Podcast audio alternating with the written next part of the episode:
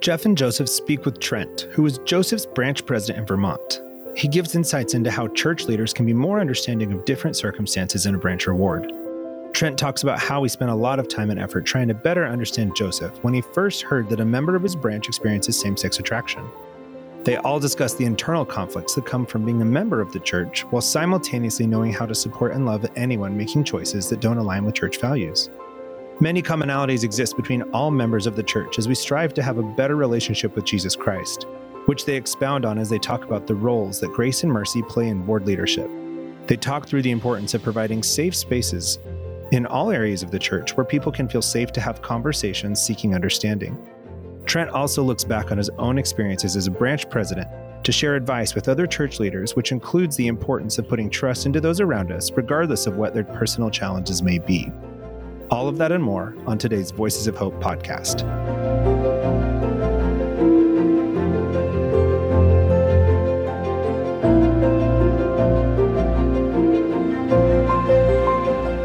Welcome to another episode of the Voices of Hope podcast. We're your hosts for today. I'm Joseph Bacona, and I'm here with Jeff Case. This podcast is sponsored by North Star International, a faith affirming resource for Latter day Saints addressing sexual orientation and gender identity, and who desire to live in harmony with the teachings of Jesus Christ and the doctrines and values of the Church of Jesus Christ of Latter day Saints. It is our desire to be a spiritually uplifting resource for individuals and families dealing with these complex issues. It is also to empower individuals to help educate themselves, their family, friends, and church leaders as they strive to become integrated more fully and lovingly into the church community. Our guest today is Trent Shelton. He's a branch president in Rutland, Vermont. Trent and I go a little way back. Um, he was my branch president when I was living in Vermont. Um, I moved there in 2008. And so I'm going to turn some time over to Trent to introduce himself and kind of give a little bit of his background. Thanks, Joseph. It's good to be here. And Jeff, we appreciate you guys um, having me on and, and being able to share a few things. So, like Joseph said, I am currently living in Rutland, Vermont. I have been married for about 20 years. I have six kids. I have uh, I'm currently a physician here in Rutland, and that's why we're here. We've kind of moved all over the place between schooling and the Air Force. I spent a little bit of time in the Air Force. We've been in New Hampshire and North Dakota and Colorado. Let's see, Arizona and Utah. So we've been kind of all over the place. But we really love Vermont. It's a great place to to be outside and do a lot of outside activities, and um, that's where we're at. So no, I love that. I think that's uh, it's so beautiful up in the Northeast, and uh, it sounds like you've been there for a little bit and and enjoy being out there. I wonder, like the dead of winter right now, is it still enjoyable to be outdoors? You know what? We just had a big snowstorm yesterday and got about 12 inches of snow. And so we were up on the ski slopes yesterday. So excellent. We're, we're loving it. oh, that's great. I won't have you compare East Coast to West Coast skiing no, because I don't want to start a, a riot up in here. There's but, really uh, no comparison, unfortunately. well, let's just leave it at that and not say who wins. I did see some, I like some of the pictures that people have been posting in Vermont. It reminded me a couple years back, I'd been at work since I don't know, like five in the morning or something. And by 11, my car was covered. Like you could not see my car in the snow. It was like something surreal from the movie. So I, needless to say, I'm grateful to be in, in Utah and not having to dig my, my uh, Camry out of four feet of snow or whatever it is that you guys have. Right I do have a lot of sore muscles today. So there was a lot of shoveling yesterday. So today we have kind of the the unique opportunity because Trent and I go back. Um, I, what I what I say is Trent was really kind of a major support for me. I, my wife and I moved out to Vermont with our kids, and Trent called me to be the young men's president. And I remember sitting in front of him and being like, uh, so you just need to know this thing. Not that I have a not that I'm have any issues with it, but but I'm gay and some parents might have an issue. I don't know if you have an issue, but I just want you to know that. And Trent, do you remember what you said when when I brought this up? I mean, I do remember that experience and and in all honesty, it probably took me back a little bit. It was just something that I wasn't expecting, I guess. And um, if if I remember right, and you can certainly correct me if I'm wrong, but I said something like, "Well, are are you okay to go to the temple?" And you said yes, and I'm like, "Okay, then there's no problem. Like that's let's yeah, go forward. Yeah, let's totally. move on." totally, you're like, "Yep, still want it. You're not getting out of this call." Yeah, like, okay.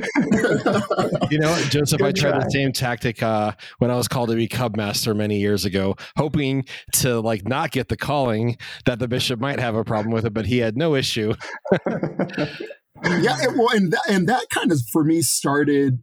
I think for me it meant a lot, Trent. And um, I mean, you and I've had a lot of conversations since that time, but that meant a lot for me to hear.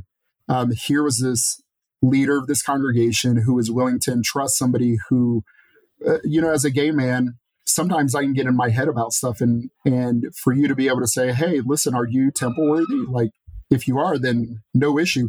That really went a long way. And um, kind of as I reflect on not only that conversation, but subsequent conversations that we've had, you know, the the one question that I've really had the chance to think about, especially now being removed from Vermont, is is like, why not why were you so nice to me but like where does it where did this come from for you? Because i felt like it was very natural for you to kind of be in this space. Oftentimes in our conversations you'd be like i don't know what i'm doing or what's going on. I don't really know anything.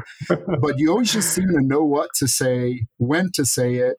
And that just that went really far for me as i continue to navigate my sexuality and and religion well, I appreciate that because I am the first admit to admit that you know my experiences and exposures are are really limited to be honest, fairly limited and and that's one of my biggest fears is that I'm going to offend someone or say something that's ignorant or insensitive just because I don't know about the situation. And so, right, I, I think I learned a lot through this process, but but I mean, I can I can go back like through all my childhood like again i i grew up in the church. I grew up in a small community. I there was very limited exposure to the lgbt community throughout my my growing up years. I don't i don't ever remember anyone in my high school of of coming out as gay or lesbian. And that probably went clear through college to be honest. Like it, it just never i never had to face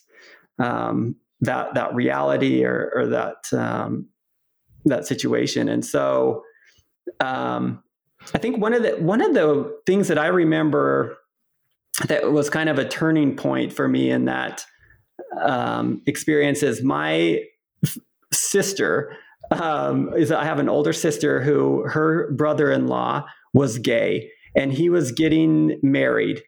And I, I just remember having this conversation with her about her conflict in whether she should go to the to the wedding or not um, as as she could be seen as showing support or you know encouraging that. And it was this real struggle for her. And and, and i kind of i'm embarrassed to say that we had that type of conversation at that time but uh, you know it was it was a, a while ago. And uh, so i think those were some of the feelings. And so anyway I, long, I, I don't want to interrupt but i'm going to because that's what i do. But i think i just want to acknowledge um, so a couple things. I love that you're continuing to lean in the conversation. This is like classic Trent for those of you who don't know him. Just kind of leans into it, and I appreciate that. Um, but even your, even kind of that mentality, even as a as a gay man in the church, that was a view that I had. I had friends who were getting married, and I had a conflict in my own mind and in my own heart. Like, is it supporting? Am I you know, there used to be, and maybe it still is a temple question around like, do you support any organizations or people or whatever that go, you know, teach against? And so there was this real conflict when stuff like that would come up. I mean, as as recent as 2018, um, I had a coworker and we were talking about him and his partner, and maybe they were going to get married, and but it was kind of a turning point for me at that point because he said, you know, I'd like to get married, but I'm worried that even good friends who I think are good friends and who are supportive today, if I said I'm getting married, they might be like, oh, I can't do that. I can't support that. And um, that was one of many experiences that has helped me kind of navigate and think through this. And so I just say that is, even as a gay person growing up in the church, that was a struggle that I had. No, I appreciate that. And, and so, that I mean, eventually, what happened was my sister came and and I, I think she made it a matter of prayer, to be honest, and and kind of um, went to the Lord and and I remember her telling me, she said, what happened was I had I, I don't know if it was a voice or whatever, but it said you don't need to worry about that. Like you need to love and support, and Christ will take care of the rest. And she said instantly, she just had this weight lifted off of her and said, That's right. I don't need to be the one that's that's judging or making, you know, deciding who's what's right and what's wrong type of thing. She's like, I need to love and support. And and that's what I'm gonna do. And so for me, I've remembered that over all those years of just love and support and you know in in anybody and so i i try to take that into as i meet anybody of you know it's not our job to to be the judging and and uh you know say who's right or wrong we do, we don't have to do that luckily like right? That's that's christ's job and and he can take care of that and we can love and support. And so yeah. Well, and I think that's kind of what we're asked to do is it's in our interactions with other people, offering love and support for individuals. We don't have to endorse, uh, you know, I don't, I don't have to endorse a lot of different things, but I can show love and support for my friends and my family, and not have to take take a stance on uh, on a civil rights question or on a political question or even a doctrinal question, and still support people, support my family and friends. Yeah. Yeah. So, and that's, and so really after that, I didn't have a whole lot of, again, interaction or, or, um, experiences with the LGBT community until I met Joseph, and we've kind of gone through our our experience. and And for me, it was a really great learning experience. In all honesty, I I started I started researching right, and so I read a lot. I read a lot of the stuff that, that on the church's website, um, and and I read Tom Christofferson's book. Um, what is the that we may be one? I love. Can I just say I love that? I mean, I'd heard about this book, but if for those of you who are listening who haven't read this book, to me that was the final step for me, Trent, that put me over the edge on these ideas of like conflict of like how do I respond to this? I thought the beauty that was manifested in the interactions between members of the church and Tom and, and his partner, I thought were just something connected for me in a way that hadn't before. And similar to kind of what you described with your sister, um, I did feel a level of weight lifted off where I felt like, hey, it's that's not my job. I don't need to carry that weight of like right and wrong in the world. I I have to be responsible for my choices of my own right and wrong and and making sure my behaviors are aligned with God. But God, at the end of the day, will figure out the rest in a in a perfect way that I am nowhere near capable of doing. So I I love that book. So yeah, Joseph, I was just going to ask you, like, if you could speak about your experiences with with Trent um, as a member of his congregation, like. Uh, kind of talk me through like your state of mind and what you found helpful and not helpful and then trent we can kind of ask you similar questions about your time with joseph so I think there were things that really define um, my experience working with Trent. Um, I would go to Trent with some of the most random um, things that were happening, whether it was poor news or talking to, you know, just having a rough time in my marriage, it, relationally with my wife, or whatever, or me just feeling like I'm not like just kind of maybe some self-loathing. And so it'd be a number of factors that would take me to to Trent, and I would just start talking to Trent. And um, very quickly, I learned that Trent was really seeking to understand. He would lead with questions. Hey, what about this? Or what about that? And not like posing scenarios to me, really trying to understand what I was speaking and what I was saying. And then taking it for face value, not trying to second guess what I was sharing, not trying to offer his own take on what I was sharing. And then he would say, Hey, I think I heard you say this or that. And over time, I just grew to appreciate it. And yes, he was my ecclesiastical leader, but eventually just became kind of this friend and confidant that I felt like I could go to and I could trust.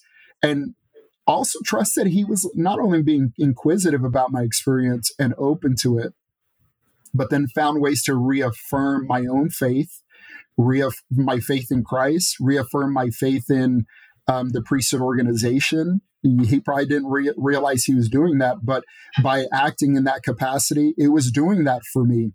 I've never really had a terrible experience with priesthood leaders, but this was just one other in a successive line of really wonderful interactions with priesthood leaders that reaffirmed my faith in the system. I think, especially today when there's a lot of chatter about, well, bishops and branch presidents aren't trained and this or that. And my big takeaway from this has been God's grace is sufficient and it certainly was that case with us. I don't know, Trent, what, what were your thoughts?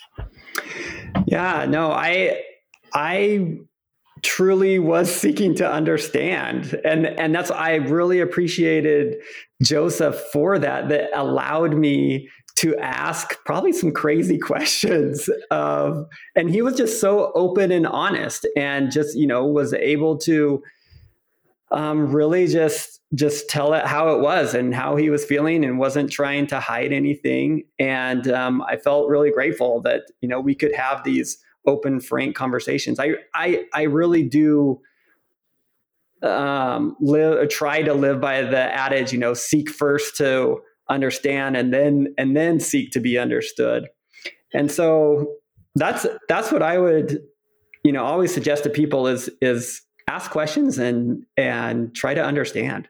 You know i think that's a really great point that i want to kind of highlight because i feel like for a lot of us and, and this goes for me um and who in in kind of how i feel right? Uh, when i'm with a priesthood leaders or other church leaders like even uh, in the relief society i've had conversations but seek first to understand to, to lead off with questions.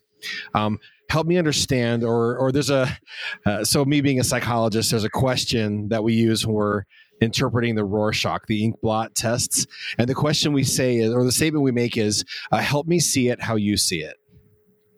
When they interpret an ink blot, help me see it how you see it, and that that helps me get into the mind of the person that I'm evaluating or that I'm who I'm sitting with, right? And so I, have had uh, some really great experiences with bishops who are like, "What do I need to know about you to help you better?" Right. And and other times i've had it where i've kind of just said hey i'm attracted to guys or i'm gay or same sex attracted depending on where i was at at that point in my life. And they just kind of launched into um, some some counsel for me without knowing anything about me, and and so I think it's a it's a really important point to really kind of try to see the world through the eyes of the other person. I like kind of what you said there, Jeff, because um, I do find that even if in many of my ecclesiastical experiences, they weren't necessarily um, terrible or anything like that, or I never felt discriminated or anything. Um, but sometimes I like that this is a special call out that I think is important for leaders to understand. And it's like, you don't need to jump into the counsel just yet. And I remember Trent, I don't know if you, we had this experience. I think maybe one of the first times I had come to you with some issues that I was having. And you're like, I need to think about this. I'm going to pray about it. I'm going to think about it. I don't know if you remember this. Do you remember this? I, I don't know if I remember that. I remember it because it oh, was so it was so different than what I was accustomed to. I'd show up, and this is kind of the typical situation. I'd show up with my priesthood leader, I talk through some challenges, and then they'd have some counsel for me.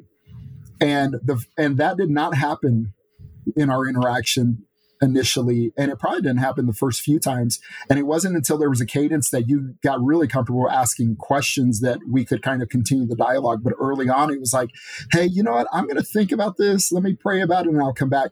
And i just i think there's a humility there that was demonstrated that really did um, help facilitate the, the dialogue between you and i. I mean what do you think? Yeah no i again i think it's it's being able to recognize what you don't know, right? And and like you just you can't help anyone or you can't you know be helpful if you're just trying to based off your own experiences. Um, because really your experience is going to be completely different from the next person. And so um, I I totally you know agree with that of of being able to say you know hey I don't know and and kind of again working at it together um, and and I love I love that concept of counseling. Like I love counseling together, and that's you know even if there's two people, that concept of being able to work together and and bounce ideas off of each other and um, come up with with the best you know possible plan. Well, and, and, including the Holy the Holy Spirit in that conversation, right? So, uh, an example that I had with a bishop in Texas uh, when I went to him and, and, first told him about my attractions and also some of the problems that I was having, I fully expected him to um, yank away a temple recommend or callings or whatever. And and after we sat for two hours, he his response was, uh, "Tonight I've decided nothing, but I would like two weeks to pray." And to really think and ponder. And so we set up an appointment for two weeks later, and he came back and he says, Jeff, I've learned two things about you, or or rather, I should say, the Holy Ghost has taught me two things about you. You need to be serving in the church, and you need to be in the temple. And I love that. And it was just, exactly I right. Lo- I love that. And, and when we talk about ministering to the one, right? Even look if we look at the handbook and kind of the changes in the handbook, changes in how we do gospel learning in the church, there really is kind of this shift toward really getting in touch with Christ, really relying on the influence of the Holy Ghost, living your life so that you can receive that, exercising the humility to receive the insight and knowledge from the Holy Ghost. And I just, I think that just really resonates with me. Um, it does remind me of an anecdote. And when I, this anecdote about Elder President Ballard, Elder Ballard at the time, and this kind of helped shift the way I thought about stuff as well as a priesthood leader myself at the time. Um, but Elder Ballard was in in the room, and they were talking about some serious challenges that the ward was facing, and um, you know, people are offering their their insights and input as as I typically had done in the past. Hey, I think I think we should do this, or hey, I think we should do that, and it wasn't really resonating. And I remember um, Elder Ballard, they turn to him and say, Hey, you know, Elder Ballard, what are your thoughts? And I love the humility of an apostle who arguably knows, I mean, certainly I'll speak for my, he knows the scriptures better than me, probably has a really close relationship with the Lord. But he said, I don't know. I can't feel the Holy Ghost right now, and I'm not getting anything. So I don't know. But I think as we continue to seek it out from God, that He can bless us with the insights. And I just love that. I, I, would love to see more of that in the church where where we could just be honest about it to say, hey, I don't know the answers, but you know who does?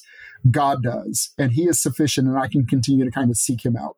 You know, a dear friend of mine actually made that point recently uh, in a presentation that he gave uh, to to seminary and institute leaders, and he basically said the Spirit of the Lord can testify to the truthfulness of the answer. I don't know the spirit can't testify to the truthfulness of here let me pull something up out of my uh, derriere um, and uh, and give you what I think is the right answer. Rather, if you were to say I don't know, the Spirit can testify to the truthfulness of that, and I think it shows humility and the willingness to kind of grow and learn right? I, am sure, like you said, said Trent, this was the first time you had met with a, a congregant who uh, who was gay, who was in the LGBTQ spectrum. So there's probably a lot that you didn't know. I'm oh, guessing. Oh yes, yes, there was plenty I didn't know, and and that's and that's exactly right. Like, and and I appreciate Joseph being you know willing to walk me through some of that process and stuff like that. But I think you're right in in saying that that God will does give us revelation. And it's not to say that it's going to be instant when we want it. I think that was one of the most frustrating pieces of all of this is like, there were times when I, I wanted to say something or I, I felt like I should have the answer to that. And, and I just didn't. And so that's when you just have to step back and say, all right, let me, let me go back to, you know, the prayer and, and and figure this figure this out so. It's funny because i remember going through these moments with trent and he'd be like i don't know man. I just don't know if i have any help or what answers. And honestly i think the dialogue the willingness to listen the questions and god and i told trent this like god inspired what trent had to share with me and although it may have felt simple or maybe unimpactful for him it made a world of difference for me. And I think about the journey that I took while I was in Vermont his influence and his ability to stay humble, continue to receive insight and be open to that insight made all the difference for me and um, and for our relationship. He he ended up becoming a very good friend, and and I miss now that he's in Vermont. I'm I'm here in Utah. so just kind of shifting a little bit. Um, this is kind of a relatively new experience for you, Trent, but um, it's it's a probably something more common that's going to continue to happen as for many leaders in the church. Um, you know, what insight would you share with with other leaders who are are working and trying to minister to members of the LGBTQ community or any kind of or any other I don't know non-mainstream group I don't know what we would call it um, but just people who maybe don't fall within kind of the typical model that we see in the church or think of in the church uh, I would like to say I don't know and then just move on, but no, I think I think um, no, we're gonna let you off. The right, I know, I know, no. but um, I, you're right. I think this is going to be a more common thing, and I've seen it. It is a more common thing um, among members of the church, and and I think one of the things that I've learned again in my short time is that we are all different. We can have different thought processes. We're all again come from different experiences and have different personalities but the one thing that that most of us have in common is that we want to have a better relationship with Jesus Christ and and we can build on that and and whatever you can do to help that relationship is what is what you should do. And so I, I, don't know if this is a great analogy but i sometimes think of the church as a as a tool. And you know to where all right let's use this tool in order to to help my relationship with Jesus Christ to grow. And and there may be parts of that that you aren't uh, you don't fully understand or you you just uh, can't grasp the concepts or under you know understand why they have that right now but but you can find those things that will help you and and be able to grow that relationship with Christ. Yeah, I think that's a great point. The the emphasis really on that relationship with Christ, what is bringing us closer to him and our walk with him because there's that concept out there of the leadership roulette because not every leader is created equally. And I'm glad for that because it allows for people to experience different things at different times in their lives. And I think that the variety is really important, kind of like the analogy of the of the the choir of voices. Um, uh, but it, it can it can be difficult, yeah. Well, and I just want to add something to there. I want to be also thoughtful about. Um, sometimes there is this feeling of like, oh, my branch president told me to do X, Y, and Z, and it's like, come on, you know, like this guy's clueless. And what I will say about that is, I had an elders quorum president once who I was in the throes of a lot of self-loathing, shame, still trying to understand my sexuality. I was married, and um, and I had gone to him talking about just how I was feeling, not necessarily in detail about what was going on with me, but just like, hey, this is kind of what how I'm feeling. And he said to me, after kind of sitting there in deep thought for a few minutes, he says, I think you need to repent. And I remember my first reaction was like, that's all you got? Like, repent? I need to repent? okay, great. Thanks for doing that. And, um, but I took that back home and I chewed on it for about a week. And I started doing that. And, um, and miracles came into my life. And so I, I do believe when I say that grace is sufficient, I believe that grace works every direction, every way. It it compensates for the leader who maybe doesn't have all the right words or phrasing or maybe is a little clueless.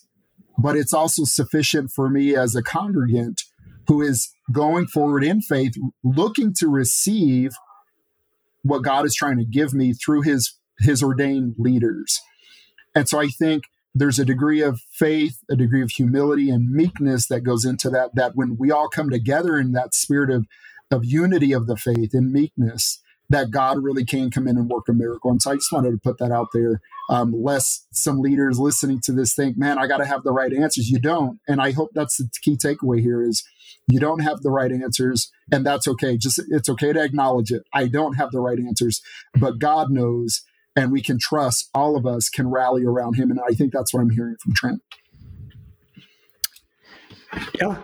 Yeah, no, that's what uh, I always love Joseph because he can always uh, say very well what I'm thinking. So it's been great. So I, I, I agree. Like it's just it's just a humbleness and it's a desire to to come closer to Christ. And we're all in that same boat and we all are, you know, struggling. I know that's cliche too of like that we all have problems, but it's so true. We all have our struggles and our our uh, differences and and we can really support and love each other and and just kind of move that boat forward so. Yeah, hundred percent. I think that that's uh, looking for the common things that link us together, right, Trent? Um, you don't experience same-sex attraction, right? You're, as far as I can tell, a cisgender heterosexual male right mm-hmm. But you have an element of humanity. And if we can kind of touch into what what links us together as humans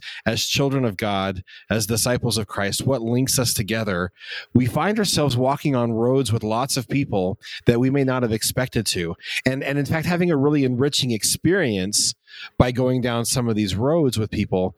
And i I believe that if we're open to that experience, and so if we're working with with leaders, and I'll and I'll be the first to, to admit, when I walk into a ward, being uh, being a kid that was raised in the military, and then my own career in the army, like you do that thing where you size up your leader, and I ask myself, is this the leader who gets to find out that I'm gay or not? And I'll and to be truthful, it was about 50-50 for most of my adult life and 0% for my growing up years because I didn't feel like I could trust any of them but that was my own issue, right? Um, so when we size people up, I think I, I know I made the mistake of not giving people a chance to really walk with me by giving them that that once over. Um, because it was the bishop that I thought would get me the least was the one that helped me the most. Um, and to be patient and like Joseph said, mercy and grace. We can apply mercy at all levels. Um, and be gracious in our interactions with people around us. And I think we're going to find the spirit there. And the spirit really is the one who's going to be teaching us and and kind of walking with us through uh, through what we're going through. And that can be difficult. I mean, I think it's okay. I'd like to acknowledge that this prospect of exercising faith in imperfect leaders is just that it's faith. It, and sometimes it really does feel like you're you're kind of shooting in the dark in in trusting them. But i my own experience is borne out time and time again. When god needs to minister to me he has found a way to do that through my priesthood leaders. And um, as imperfect as they are and as wonderful as trent is i know he's not perfect but he has been more than enough and was more than enough in my time in vermont. And so i just think there's there's something to be said about uh, christ's grace and mercy in all of this for everybody involved. Yeah, and Trent, can I ask this question of you and, and Joseph? I'd love to hear your insight as well. How to set up um, an atmosphere within the leadership of of a, of a ward or a branch or a stake, um, an atmosphere where people do feel comfortable coming and talking and sharing um, or this could be like in an elders quorum or in a relief society or kind of at any level of the church what what creates a good atmosphere where people might feel willing to come talk and share? So, I think I think a lot of this will just come from your your demonstration of your love for Jesus Christ right and and maybe maybe your testimony or or your talks or you know in in every meeting like branch council or you know anything are are you there to uplift and and help those other leaders, the elders quorum president and relief society president, and and that I think will then kind of trickle down. And when when people see that you love Jesus Christ and that you want to follow Him, I think it it does build some some trust um, in your leaders, and and then that you are again willing to willing to listen and to hear other people's opinions and their ideas Um, and I, you know, I love to hear Joseph say that that things that I said were helpful because right when I'm walking through that, like I have no clue that that's helpful or impactful, and that that really does come from you know the grace of of Christ and and having Him you know answer answer those prayers, and so again, I th- I think it comes back to just showing love and humility and and kind of those basic characteristics it reminds me of kind of like this this idea of um, you know it's kind of the catchy thing to say now with president nelson kind of starting it of like letting god prevail.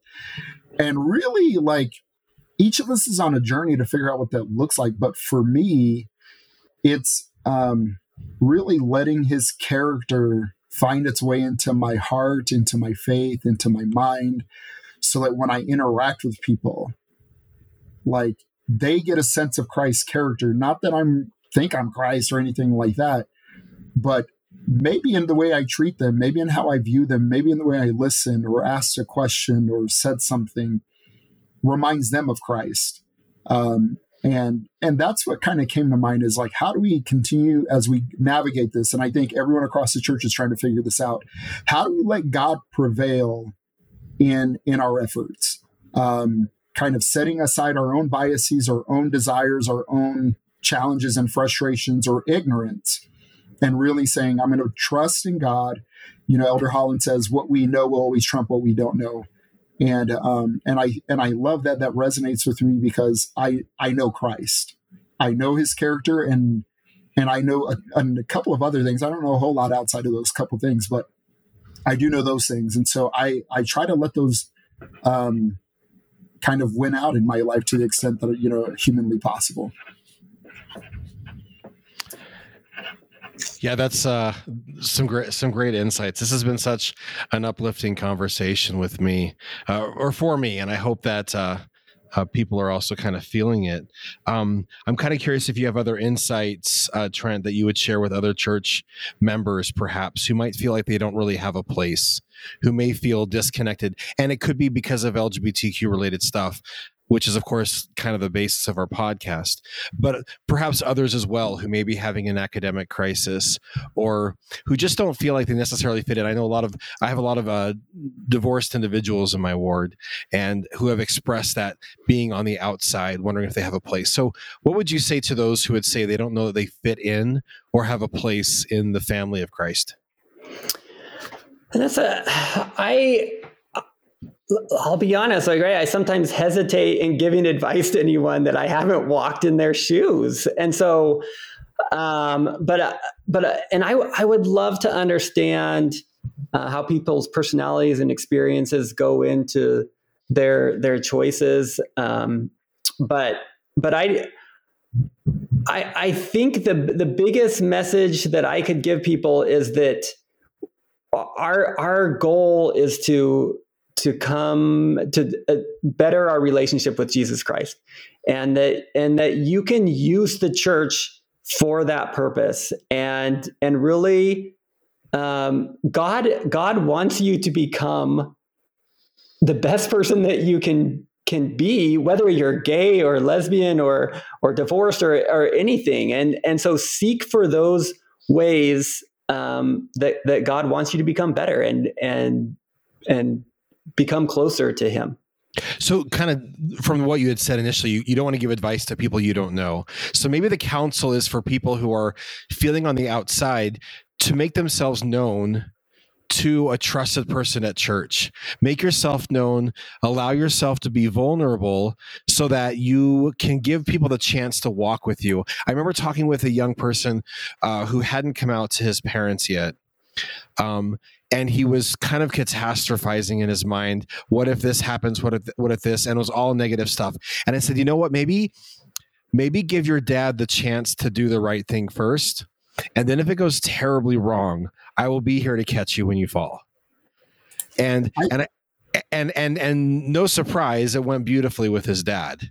Um and uh, but i think we have to make be willing to make ourselves known Otherwise, we don't give people the chance to really walk with us. I think you nailed it. Like, this is why I love doing this podcast with you, Jeff. I just, I love that. I think flipping it, kind of flipping the question on its head to say, hey, we are agents to act. We can take we can take steps toward building the ecosystem that we're that we desperately would like and desperately need. And and we can do that by letting somebody that we trust and love know about us at church. Um, and continuing to navigate. You know, I know I have a question for you, Jeff. How have you identify you know what if somebody doesn't have somebody like that at church i mean for me i think trent was in many ways that person for sure at, when i was in rutland there weren't a lot of them he was the person for me how how did you go about or how have you gone about historically finding that person at church where you feel like you can show up and take exercise that faith that we've described yeah i think um it's it's been a mixed bag for sure but i i, I noticed that for everyone that i did trust um, I had a positive outcome, even if I thought at the beginning it wasn't going to go well, or if I, I had fears.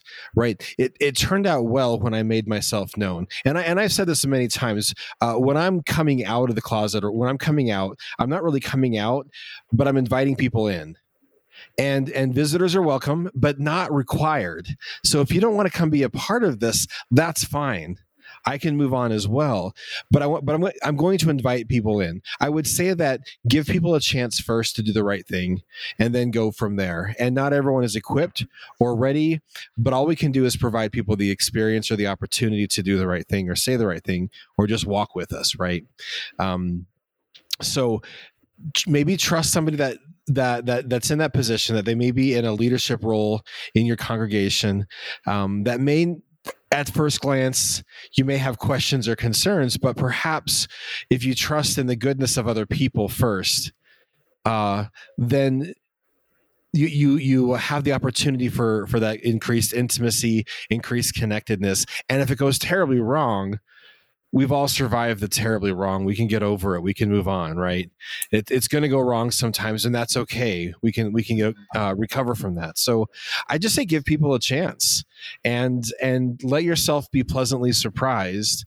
And and if hurtful things happen, and and, and hurtful things will happen along the way, but when they do. Uh, it, it, gives us a chance for further growth, uh, the development, um, and and our own opportunity to be forgiving of others. I love I that. appreciate that. I think that's a great um, kind of thought to to kind of end on. Trent, any any other pearls of wisdom or that you'd share with us as we wrap this up? No, but I again, I just appreciate the opportunity to be with you guys and to learn um, more. I had a great experience uh, tonight, and and this will be a, a great learning experience moving forward. So, thank you very much. Well, Trent, we really appreciate you taking the time to be here. I know it's late, um, but it's been a pleasure getting to know you, and I can see why. I mean, Joseph talks about you quite a lot, and I can see why you you are uh, you really exemplify real discipleship. So thank you for joining us tonight. No problem. We're just waiting for Joseph to move back to Rutland. So you'll have to rip him out of my cold bed. Yes, yes. I'm, I'm so happy he's close by. well, thank you for listening to our podcast today. We especially appreciate the words of Trent Shelton out of Rutledge, Rutledge, right? Rutledge, Vermont. Um, did I say that right? I said that wrong, didn't I? Rutland, Rutland. Thank you out of Rutland, Vermont. Okay. We hope that you found something of value that you can keep in your heart and share with your family, friends, and community. While this podcast supports the teachings of the Church of Jesus Christ of Latter day Saints, we are not sponsored by the church nor directly affiliated with the church. All opinions and views expressed here are those of our team of volunteers, guests, hosts, and the North Star community. We hope you guys all have a great evening. Thank you.